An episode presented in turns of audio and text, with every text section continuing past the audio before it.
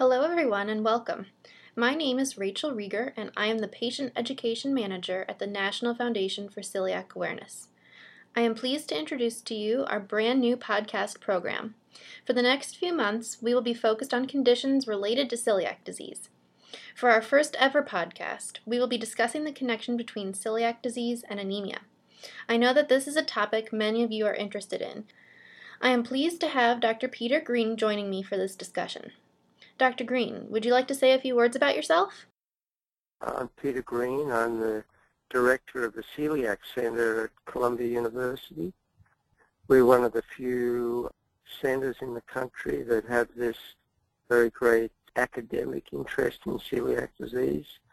We're very interested in looking after patients and see both adults and children with celiac disease. Thanks, Dr. Green. It's a pleasure to have you here. So, to start out, for audience members who may not be familiar with anemia, can you briefly describe the condition? Yes, anemia is defined as less than normal amount of red blood cells present in the circulation.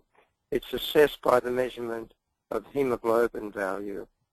The normal ranges are different for men and women. Women have a slightly lower normal hemoglobin than men. However, it ranges between 12 and 14 typically. I think our audience would be really interested to know what are some of the major causes of anemia? Probably the major cause worldwide is iron deficiency anemia. So that's when an individual doesn't have enough iron, which is essential for the manufacture of hemoglobin. And one can have low iron from chronic bleeding, rarely lack of iron in the diet, or malabsorption of iron. And we measure the iron stores in the body by the measurement of ferritin. It's somewhat of a bit of a misconception when people have an iron value measured in their blood because the iron will fluctuate through a day depending upon the amount of iron that you ingest. So we use the ferritin value to assess iron stores, giving the definition of whether one is iron deficient. And we use the hemoglobin value to determine whether one is anemic, because anemia can result from multiple deficiencies, deficiencies of other vitamins, or from a chronic disease and inflammation. They're the major causes. So, as we know, celiac disease has been found to be connected to anemia. Can you speak a little bit about that connection? Anemia is fairly common in celiac disease. First of all, when we look at all the patients that have been seen in the Celiac Center at Columbia University, about a little bit less than uh, 10% of patients actually presented with anemia. Therefore, the anemia was the triggering factor that led to the diagnosis of celiac disease. Overall, when we see patients, about 20% of people with celiac disease are anemic, and the most common cause of anemia is iron deficiency due to malabsorption of iron. The reason that it's common is that celiac disease affects the upper part of the small intestine, and that's where iron is absorbed. And that compares with vitamin B12 deficiency, which is not that common in celiac disease because that gets absorbed in the most distal or the lowest part of the small intestine. Another form of anemia that we see is an anemia of chronic disease. We know that when an individual has inflammation, that all the inflammatory markers are circulating in the blood. These are called cytokines. They're the little molecules that are released from the intestine, and these cytokines actually interfere with the formation of hemoglobin in the bone marrow. So not everyone with celiac disease has anemia due to iron deficiency, though certainly the bulk do. Some are anemic because of the chronic inflammatory process that is seen in celiac disease. Are there any current recommendations for screening or testing patients who have anemia for celiac disease?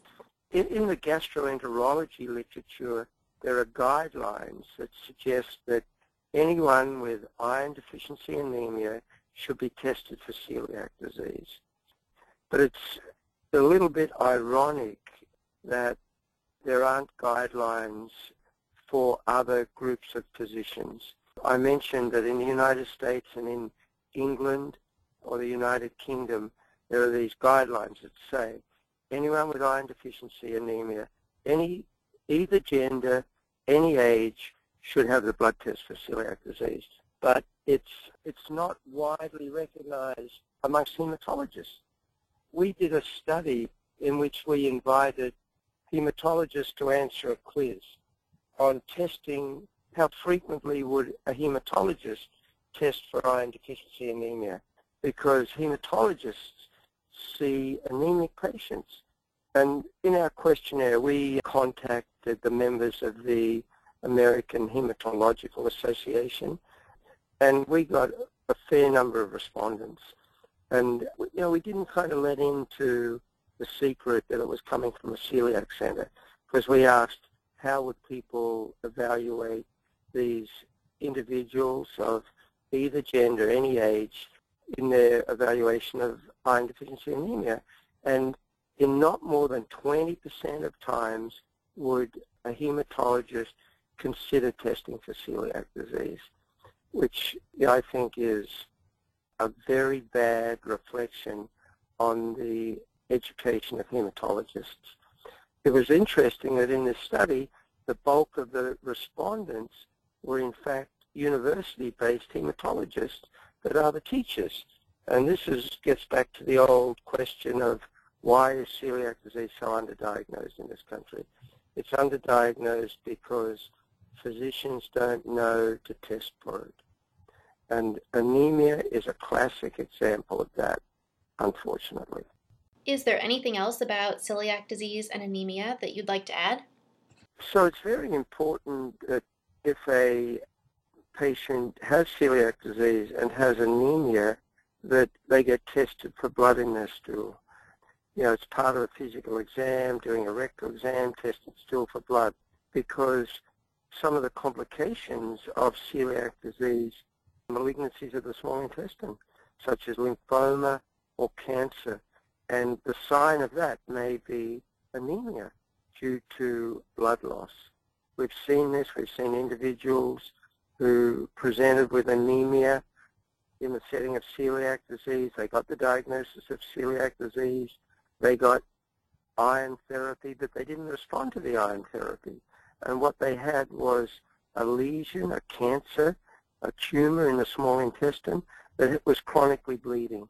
And it wasn't until we identified that, had that treated surgically, that the anemia was corrected. So just getting a diagnosis of celiac disease might not be the whole answer for any individual.